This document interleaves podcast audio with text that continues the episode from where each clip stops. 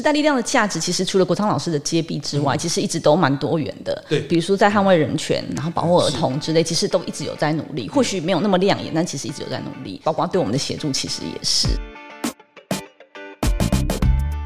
大家好，欢迎收听今天的人渣文本特辑开讲，我是周伟航。那我们时代力量呢，在十一月十二号公布了我们二零二零的啊立委不分区名单呐啊，总计有十二名啊，像是啊这个环团出身的陈娇华老师啊，还有在这个网络新创事业、科技业都很有名气的台北市政府顾问翟本桥，那当然还包括我们一些。啊，党公职啊，像是我们时代力量的前主席邱远志等等，当然还有我们之前的来宾国昌喽啊。那当然呢，小灯泡的妈妈王婉玉女士也名列其中哈，相当受到外界瞩目啊。我现在在政坛游走哈，大家经常都讲说哇，你们前三名太强了啊。因为虽然他们很讨厌黄国昌啊，他们不得不承认前三名太强，很有优势。那我们今天第十三集节目就邀请到我们王婉玉女士来谈一谈啊，她为什么会接受时代力量提名，然后为什么会走上这条参选的路呢？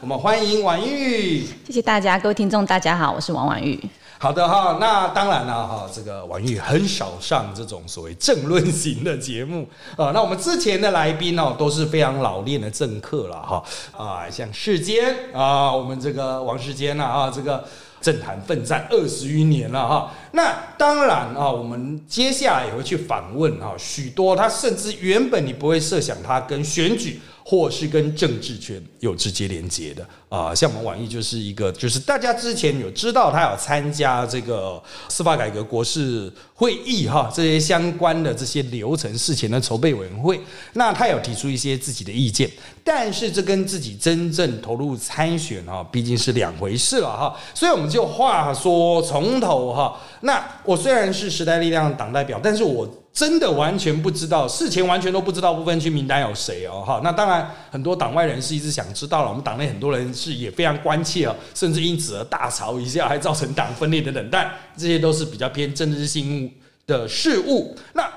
我们就从头开始谈哦，就是诶，时代力量里面的人，我不知道是谁，大概是什么时候开始跟王毅接触呢？呃，其实大概就是在显志还任党主席的时候，因为我们原本就认识哦，原本对，然后还有像威卡呀、孟秀啊，那时候其实我们原本就是因为小灯泡案件，我们有一些认识，所以那时候其实有询问了一下意见。对，那那个时候你的想法是什么？会觉得太天方夜谭、异想天开？对，其实他们一开始找我的时候，我觉得很惊讶，就是一开始我其实不知道他们是找我谈这件事情，原本是以为是要谈一些。开庭相关的，他们都是不怀好心的。他们要约你的时候，可能都是带有一些意图的。对对啊，所以告诉我的时候，其实我一下当下其实是拒绝的。然后 是是，然后因为我主要考量还是在于，其实从政从来都不在我的考量和计划之内。那加上我的小孩子其实还算蛮小的，所以我会觉得要比较多陪伴他的时间。对。但中间其实他们还是很努力的在跟我联系，然后沟通。那我觉得最重要的原因，就是因为我先生非常支持，然后也很希望我去做这件事情。所以我们几经讨论之后。才做这个决定。的确哈，我这个当然要从我身边啊，就是我们比较常见、大家比较常在荧幕上看到这些党公职讲起啊。其实大家都很努力的再去找一些，就是打破你对时代力量既有成见，然后能够让我们是更广泛的伸展到社会各种层面的部分区的候选人。但是在这过程中呢，哈，几乎所有党公职都会碰到一个很现实的问题，就是。从政这条这个事情都不在我们设定的不分区候选人原本的人生规划内啊，那他们可能会各自有各自的行业要顾啦，然后像翟本桥啊，他自己有公司要顾了啊，等等，大家都有自己原本的规划，所以。在从一开始接触的时候，几乎得到都是比较偏向否定的立场啊。当然了，党公子他们大多数人还是锲而不舍的持续努力啊。有些人还是从头到尾都啊，就是持婉拒的立场。有些人说，那我改站在别的位置、别的角度来替党来奉献。但是还是有一些人哈，那他在一路说服过程中啊，最后诶还是愿意哈，就是代表党提名啊，来出来参与这个立委的选举。其实我们站在其他。呃，角度哦，包括我们浮选的立场，还有其他外围的立场，其实大家都非常感谢这些候选人，不论他的排名前面还是排名后面，我们都非常感谢他愿意啊，名列在我们时代力量的不分区名单里面。最主要的原因就是，呃，在参选的过程，不管怎么样，它都是一个非常大的牺牲。就算是一帆风顺，就算是没有任何人攻击你，他也要牺牲与家人相处的时间啊。其实，呃，这个我们时代力量的大多数参选人，他刚好都是三四五。哦，这 大概是这样子的年纪。那其实家里的小朋友通常都还小啊。其实我个人选举选了二十年哦，我投入时代力量阵营大概不到一年，但是我看到时代力量候选人阵营，我这有时候真的蛮惊讶，因为有时候还是。必须要设所谓托儿专区哦，就是候选人和其他政治人物的小朋友会一起放到托儿专区，会有说故 Q B 那种说故事妈妈去带他们说故事啊。我想这是其他阵营很少看到的哈。这其实就牵涉到时代力量的一个调性，就是我们这次打算去要走啊，比较家庭面啊、社会面、亲子面的哈。那当然刚刚提到的是一开始拒绝的部分，那后来是怎么样慢慢慢慢走到最后面有共识？是因为你认为他们提出的一些想法概念是你能够接受的吗？或者是你有一些个人的想法，想要透过这样子的机会啊，有机会把它阐述出来呢？呃，我觉得时代力量的价值其实除了国昌老师的揭弊之外，其实一直都蛮多元的。对，比如说在捍卫人权，然后保护儿童之类，其实都一直有在努力。或许没有那么亮眼，但其实一直有在努力。那包括呃，我跟这些律师的相处的经验，其实我很佩服他们，他们一直都在做很多。就是以前我对律师的印象就是高高在上啊，然后可能赚很多的钱啊。对但后来对形象，可是邱衍志，我们都怀疑他到底有没有在赚钱。对对对，就是认识他们之后，就觉得他们对这些公益或是对于这些人权的付出和协助，其实真的是非。常的义无反顾的在在支持，包括对我们的协助，其实也是。所以就在考量之后呢，再加上我先生认为说，其实事情之后，我们一直很多方面，我们都很希望有一些改变。嗯，然后我们一直都很努力的说，也很努力的做。然后包括说，当初我参加司改国事会议，其实我们都很努力的发表意见，然后让我们的声音可以被听见。是，但是毕竟。呃，司改国事会里面的角色是一个咨询的角色，或是我们平常其实就是一个市民、市井小民的角色，顾问而不是比较像是顾问，对。所以其实很少，那包括平常我们讲，平常在呃一般的生活中，我们其实虽然很努力的去说，很努力的去做，但是毕竟就是市民的市井小民的声音就是被听见而已。所以离很多很多想法的落实，包括国事会议决议的落实，其实都不太有实质的力量去推动。是是。所以我先生觉得说，哎，如果我们有这样的机会。能够做更多的事，改变一些台湾现在状况，让让台湾可以更好。为了我们，也为了下一代，看能不能就是把握这样的机会去试试看。啊，所以家里的支持啊，的确是啊，这个很重要的一个背后的推力了啊。像我们新竹的区域立委候选人高玉婷，她也是先生要带两个小孩，非常辛苦的帮他带哦，这让他能够呃。投入选举啊，因为区域立委的选举会更加的复杂，因为它实际上要跑选区的啊。那不分区的话，可能就比较偏重于政策的阐述。其实刚刚有提到国昌老师，他可能相当接比。其实国昌老师很清楚这一点，就是他能够 cover 或涵盖的议题其实是有限的。一个人不可能是超人，有很多是他不懂的，像。国昌老师自己有小孩哦，而且有很多小孩哦。可是他对于亲子这一块其实是不太擅长的啊，就是经常被老婆念的类型。所以他还觉得说啊，我们应该扩张一些触角到一些可以掌握亲子或者一些亲子相关议题，包括像刚刚讲到的司法延伸，包括司法改革的这些延伸的议题啊。其实许多议题它是彼此交叉重叠的哈。那当然啊，我们时代力量有比较多的律师，可是律师看到的层面。哦，和一般百姓看到的层面可能是不太相同的。那我们需要不同的视角来完善我们内部的一些呃相关的看法了啊。那当然了，司法改革国事会议啊，它有做出一些结论啊。那现在的我们社会上的争点主要在于说，这些结论似乎并没有排定一个明确落实的脐程啊。像是其他比较技术面，什么官审制、陪审制这个，这个其实就吵了非常久了哈。所以当然进如果实际进到立法院之后，还有可能牵到啊，能不能？能抽到自己想要的委员会了哈，那我们就可能要进一步去问，因为啊，刚才王玉他刚才讲的也是，他可能会比较偏向这个司改面的啊，会有一些相关的诉求。那你个人哈，就是能不能够提出一些诶比较明确啊，就是说我现在真正想做的什么？如果我这个机会进到立法院，甚至就在司法改革的路线上，你有没有一些真正想做的事情？呃，如果是针对司法改革的部分，那我原本参加的角色是在第一组，也就是保护被害人和弱势者的司法。那其实呃，过去我们其实常常都会知道说，在台湾的诉讼制度中间，其实被害人的角色不是定位这么明确。那包括许多的权利，像资讯的咨询权，然后还有一些意见的发言权等等，其实大多都是需要透过政府才有办法去做到这一块。所以对。呃，我觉得还有很多包括资讯保护的部分，其实也都会。过去都是比较弱项的，那这些决议，我觉得相对于其他组的落实，我觉得还是比较容易被执行。理论上受到的阻力应该会比较低，因为它不牵涉到谁的具体利益。现在司法改革很多做不起来，其实就讲白一点，就既得利益者了。那对于被害人保护这一块，其实也没有什么既得利益者，就是政府其实可以先做，或者是结合啊，像刚刚有提到，政府可以做，其实也可以结合所谓的第三方。啊，就是社会团体啦、公民团体的力量，把它制度化、具体化来做。可是呢，重点是要有人去推动，因为现在感觉在立院其实大家并不太关怀这一块啊。就讲到司改，大家都是讲说啊，法官会不会受到监督啊？法官会不会被拔掉一些权利啊？检察官的权利会不会拔掉？有点称斤论两啊。其实大家就是觉得，是不是焦点有点太过集中，或者是有点离百姓的想法？有一点远了啊，那当然这是私改是一个部分，那还有另外一块啊，其实也是我们一直想要去推动的哈，就是讲到教育儿童人权的这一个部分哈。那你个人对这一方面有什么样的设想吗？啊，就是现在就可以讲出来，当然之后我们党也会提出一些比较完整的配套。我自己在看这一块，就是说我们的台湾社会其实对儿童人权的尊重普遍的比较缺乏，嗯，然后也有弱化小孩的能力这件事情。那所以我会觉得，呃，比如说在台湾，其实我们会常常发生，像我自己带小孩就会常常发生，呃，走到人或是路人会逗弄小孩这个部分。嗯，然后其实没有把小孩当成一个主体，他其实就是一个单独的、独立的人。那我们应该给他同样的尊重。对。那举个例子来说，就是之前在妈妈界其实很疯很盛传两篇文章，就是一个就是韩国瑜他那时候想要挖沙，所以妈妈直接从小孩手上就拿走那个挖沙工具，那韩国瑜就会说，哎。挖给你，挖给你，挖给你这样子，但其实从来没有问过小孩你要不要帮忙，你需不需要挖沙？那对比之下，其实蔡英文总统那时候另外一个做法就是有妈妈希望说蔡总统可以签名在小孩的身上，那蔡总统做法是蹲下来问小孩说：“我可以吗？”嗯，对，事实上，如果你把一个小孩是当成一个独立的人权、儿童权，其实就像你对一般的人、一般的朋友一样，你必须都会经过询问，会经过他的意见的相同。那我觉得这其实就是在台湾儿童人权上，呃，普遍缺乏的意识。所以其实并没有注意到这一块。那我觉得我们在谈的这个儿童人权，其实离国际儿童人权宣言的那些部分，其实都还非常遥远。但我觉得这是其中一小步。那我觉得这个现象会来自于说，呃，我们的爸妈其实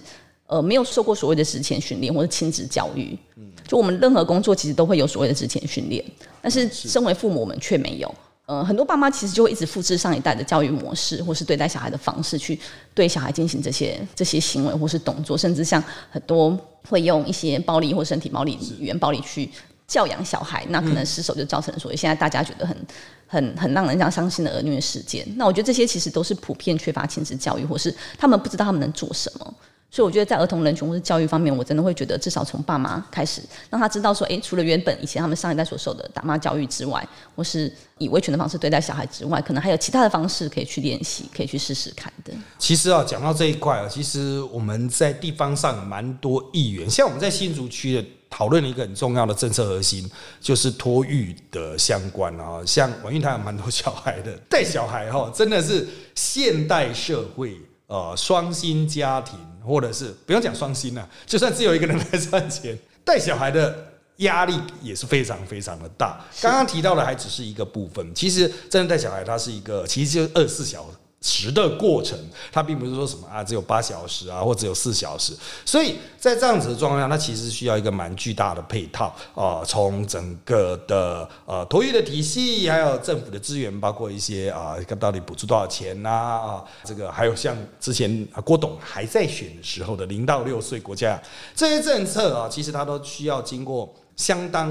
完整的一套演绎，我们要去评估钱够不够啊？那当然有些东西可以先做的啊，像我个人身为家长哈，那我的小孩也是比较小的年纪，那我个人哈就是有一个蛮大的感触，就是台湾的确是有在改变，可是改变的速度不够快啊。像刚刚提到的，就是对。幼儿或幼童的身体自主权的尊重啊，那当然，我个人觉得是可能是比较偏老一辈的啊，会比较缺乏，因为以前老一辈他们在养小孩的那种态度或方法，我讲白一点，就是老一辈讲说，哎，有什么难的呢？就交给我来养就好了啊。可是反而是现在是年轻的，这实际在带小孩的一辈会觉得不太放心，就你们的养小孩的方法，我可能还会比较担心你，而不是担心小孩。所以就是各式各样的。标准提升了之后，实际上啊，这个年轻夫妻的负担比过往啊要高上非常多。那政府如何去让他施压减压？我举个例子哦，就是在三四年前啊，其实我也是这种家长其中之一了，就是有非常多台湾的家长会带小孩飞到冲绳去溜溜滑梯。啊，因为冲绳的公园，他们的设计非常多样化的，所以在我们台湾才兴起的所谓啊这个特色游具的哈，这是相关，就是不要罐头游具了，所有每个公园的溜滑梯都长得一模一样，然后小孩子都溜两个月就腻了。那现在我们已经看到台湾逐渐出现了这些比较特色的、具有特色的公园游具，代表基本上还是有人在认真的做，可是它缺乏一个国家级的高度。哦，就是在国家里很少有真正的一个立法委员今天出来诉求，我诉求的亲子啊，就儿童的角度去看待啊，这个整个包括资源的利用、制度的设计、环境的安排哈。所以啊，当然啊，每个人进去都会有不同的诉求了哈。就是有些人就算是很想做这一块，他钱一抽不在那里也没有办法。但是我们就是期待哈，如果万一有这个机会能够进去的话，哎，可以在这一方面也许会有一些更多发挥的空间。不过。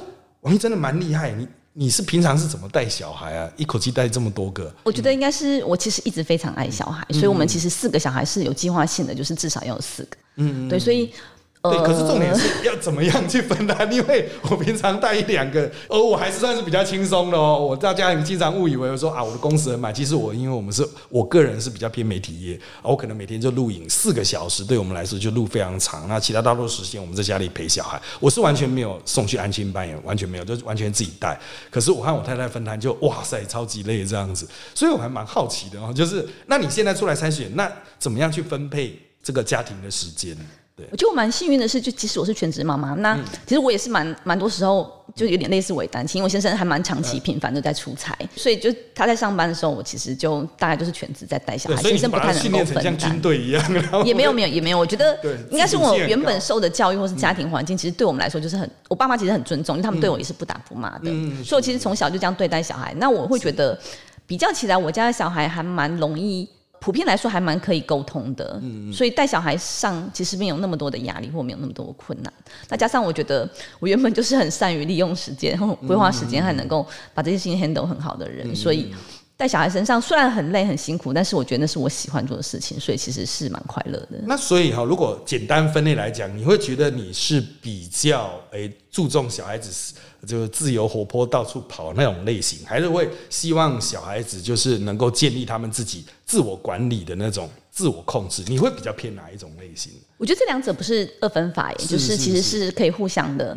对，那比较起来，我其实是不会严格管理小孩的规律，但是，呃，我会用其他方式引导他们，所以他们其实是蛮自由活泼、放放松的状态。但是，比如说我们家还是很固定，就是像我自己很重视食安问题，所以我们我几乎对我三餐几乎都会在家里住，然后类似讲大家几点吃饭啊，几点睡觉，我会尽量让他们有规律的生活。是是是，所以也算是哈有相当。程度的规划，因为其实，因为真的每个人教养理念都不太一样。不过，我发现时代力量的党公子对于小孩子的教养，其实都还算是符合他们的政治理念，就是自由且自律啊。就像我刚才讲，一方面自律面，然后另外一方面是自由面，所以。在过往哦，因为我带过非常多阵营，我必须要强调，当然是会牵牵的。比如说上次我去参加高玉婷的募款参会，他是我们新竹区的候选人。那一般的募款参会都非常的政治，主桌都是政治人物，正襟危坐，穿着西装在那边尔虞我诈的那种感觉。可是高玉婷的主桌完全不一样，他的两个小孩就在那边爬来爬去，爬来爬去，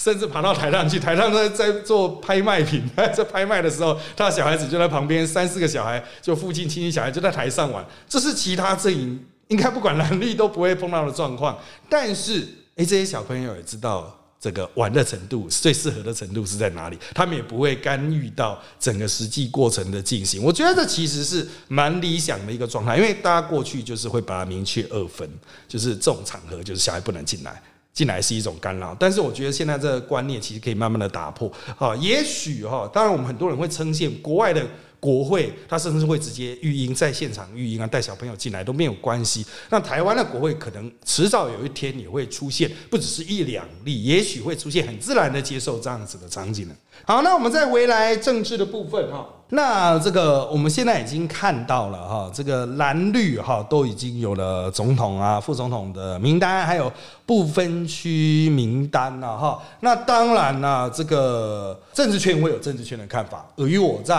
啊。我们看过去就是权力分配啊，这个是代表谁？代表谁？代表谁？那当然百姓看过去可能就是一头雾水。不知所以，觉得不太好，或是怎么样？那像王玉刚好是从素人出发，就真的是非常平民的一般百姓。那你对真正的接触，呃，可能比较偏向原来司法改革国事会议那那一块啊。那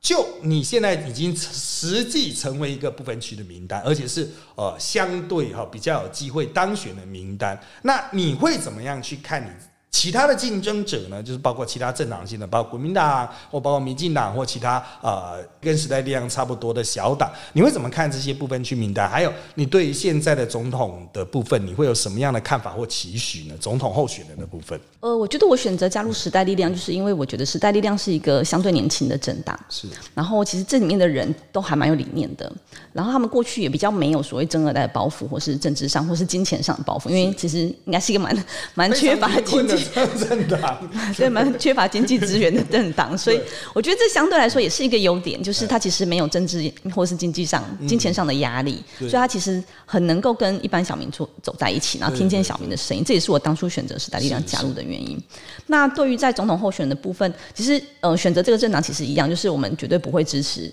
亲中的候选人，所以其实呃，这样大概就还蛮明显，知道说我们大概策略和方向会是什么。对，那其实我觉得有一个重点就是在于哈，这个不分区名单，当然我们是有很明确的功能哈，比如说陈嘉华老师他就是环保啊。啊，那他可能就是，哎，他就是在中南部持续的努力。我们希望他能够在我们最弱的中南部的这个部分能够做补强。那确实是律师啊，他就是其他的 hold 住很大一块，但他主要会去好好护住新竹这样子的选区。那我是不知道，完全不知道。虽然是党公司，我不知道，就是哎，其其他的党中央是不是有对你有一些要求或期许？就是哎，希望你能够施力或着力在哪一些层面呢？包括地区吗？或者是说，哎，希望你能够在哪些议题上面有一些发挥呢？觉得目前党中央其实都给我们很大的尊重。那原本找我们进来就是希望在我们原本专业的领域上各自继续努力。对，那所以其实目前为止其实都还是让我们继续做我们自己想做的事情。对，你是南加大的硕士，是对。那你原原本的学术专长是哪一方面？材料科学。哦，材料科学又是个工程师呢。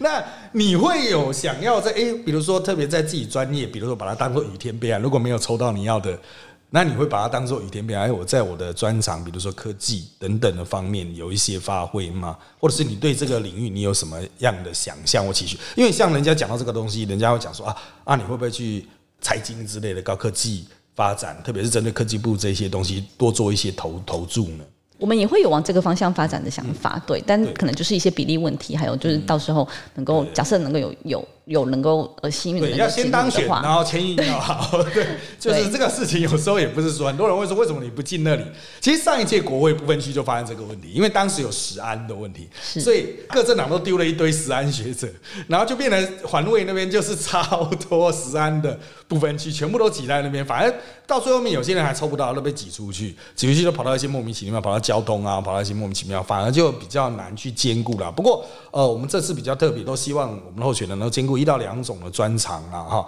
那当然哈，这个接下来会有一些比较像样的证件，就是因为选举到了报名，真正报名这周是真正的报名期哦，就是大家会觉得说，哇，选举感觉你选了很久，没有，今天开始的这一周才在选举真正报名期，真正报出的候选人会是在这一周五去做决定啊，那。到底会有什么样的政党参选，然后会提出什么样的候选人，也是到这一周才会真正敲定。所以其实还有蛮多是在未定之天了哈。不过啊，那我们回到现有的这个政治格局来看，其实哈必须要强调，就是我们刚才谈了很多的政治理念啊，它可能是会受到反压的，因为我们毕竟是小党。啊，那可能有时候，嗯，就是大党会是主动排拒了，就是你的案子我都不审。而时代力量在上一个会期就会碰到了问题啊，就是我们被迫要采取一些比较像黄国昌委员他就是比较激动的手段，那大声疾呼的手段。对于这个样子的背景的态势，就是你可以在那边宣传自己理念，但你所提的东西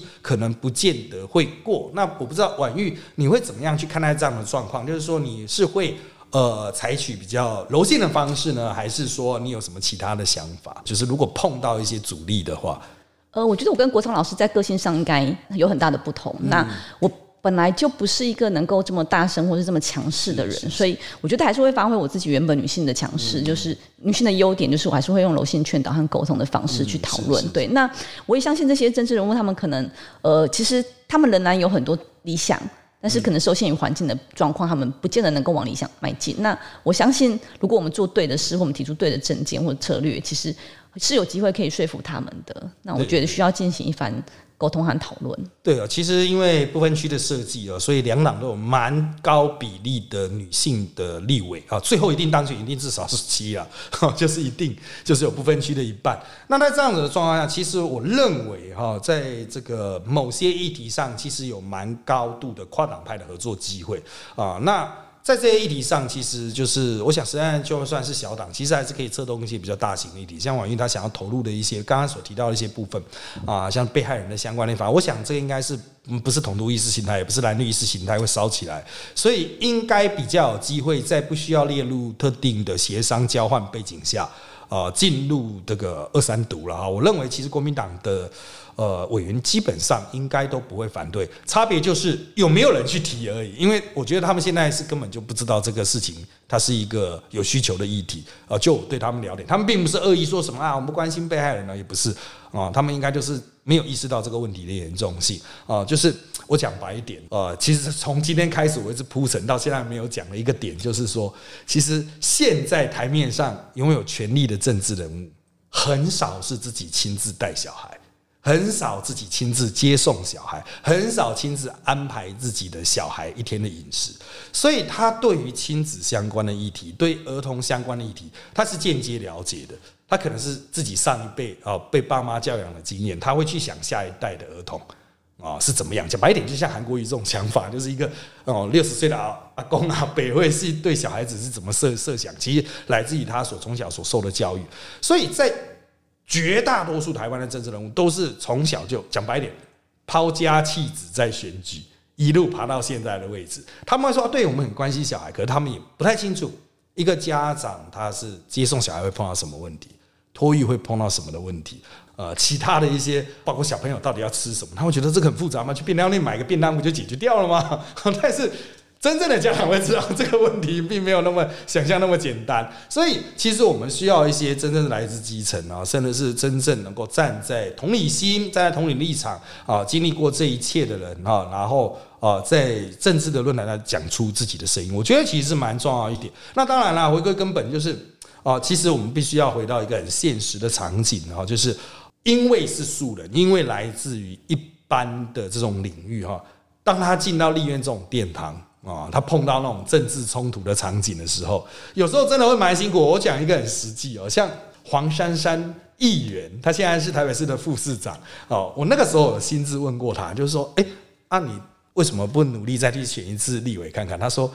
当议员比较轻松，议员早上十点 再进办公室就好，可立立院。真的有时候就像黄国昌那样子，邦就跑去守夜，就跑去轮班。好，这就很现实了。那王玉他还是有一个家庭在，那还是有小孩要顾。那如果碰到这样子的状况的话，你会觉得说，哎，啊，如果真的有长时间的劳动需求，就是为了啊履行立委职权劳动需求，你会个人会怎么样去化解这一块？真的会跟过去全职妈妈的状况不太一样。呃，我觉得我蛮幸运的，就是我的先生是全力支持的，所以其实他支持的程度也让我有点惊讶，就是因为 过去，比如说我在当妈妈的时候，对，过去我在当妈妈的时候，他可能就频繁的出差，然后很投入在他的工作当中。但真的是自从呃我宣布要参选之后，投入这场选战之后，他包括最近都很愿意提早下班回家带小孩，或者是假日，他也怒了，对，假日都很愿意协助。对对对，我就觉得有有我有很惊讶的说，哎，他的转变很大，而且他真的是全力。在他的可许可范围，但是他其实是全力支持的。那再加上，其实我也蛮幸运的，就是说我的家庭其实一直都很愿意帮忙我照顾小孩。那另外就是因为我们有一群朋友，然后也都那小孩年纪可能都差不多，所以他们其实参选之前，其实我都没有跟他们说，但是名单一宣布之后，他们其实都会纷纷传讯息跟我说：“哎，以后要托育小孩呀，你应该很忙啊，可以都可以放我家，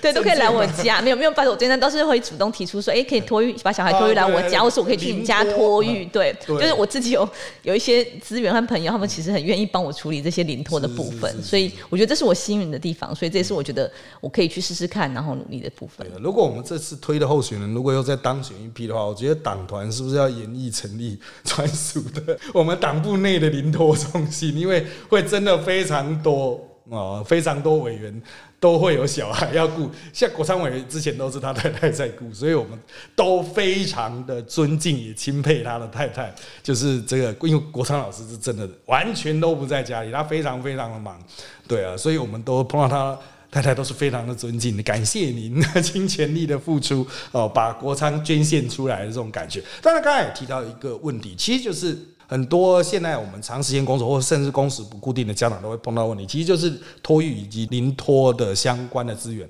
过去都是由各地方政府自己想办法，自己筹措裁员，自己去挤出一些相关的资源。那有时候真的是不推不会动哦，像呃几年以前吧，我曾经。呃，就是因为我太太还有一些其他的朋友，就要求我说啊，你有声量，你帮我争取一个东西，什么样的东西呢？就是呃，由政府主办的临时托育，就是现在家长其实有点类似像那种长照的喘息啊，哈，就是两到三小时，让父母可以暂时把小孩安心的交到一个公营的临时托育的中心，然后父母可以去。两人至少安心的吃个饭，稍微休息一下，喘息一下，再去把小孩接回来。因为很多父母平常工作，下班再带小孩，带小孩可能晚上也不见得睡得好，第二天要去工作，这样子完全没有喘息的空间。就像长照嘛，我们有长照喘息的服务，临时的长照。那那个时候，我是在。啊，像商业周刊这种媒体写文章骂了半天，然后后来动员了很多的委员去立员去骂了半天，然后最后面柯文哲因为他的资源比较多，所以他在台北文山区就开始先行试办。可是像这种东西，其实它也许是需要国家的高度、国家的资源，因为地方政府来做，你也就像王毅跟我一样，都是出生自贫困的苗栗县哦，你要苗栗县去做这种事情，想也知道不可能，他都快破产了。对，所以。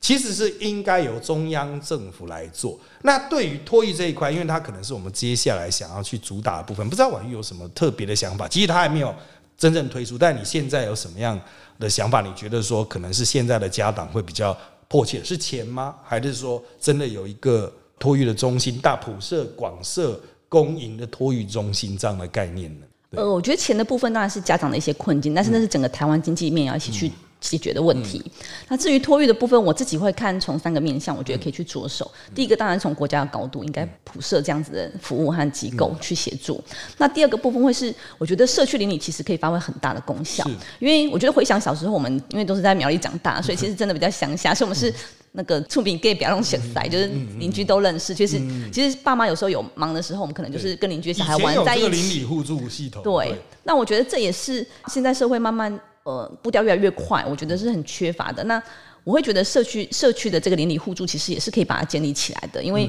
我觉得这同时其实也会帮助到社会安全网，因为邻居互相关心、互相协助的时候，其实我们会比较知道，呃，可能会有问题的部分在哪里，然后更给给予更多关心和支持。那第三个部分就是，我觉得除了政府、国家的角度以及社区邻里的方式去建构起来之外，我觉得政呃公司其实也可以考虑。有一些弹性，因为过去我们都会觉得，呃，小孩就是跟工作是完全分开的。但过去我服务一些国外客户的经验，其实会知道说，哎，像台湾，比如说长病毒就要停课一个礼拜之类，这种其实对很多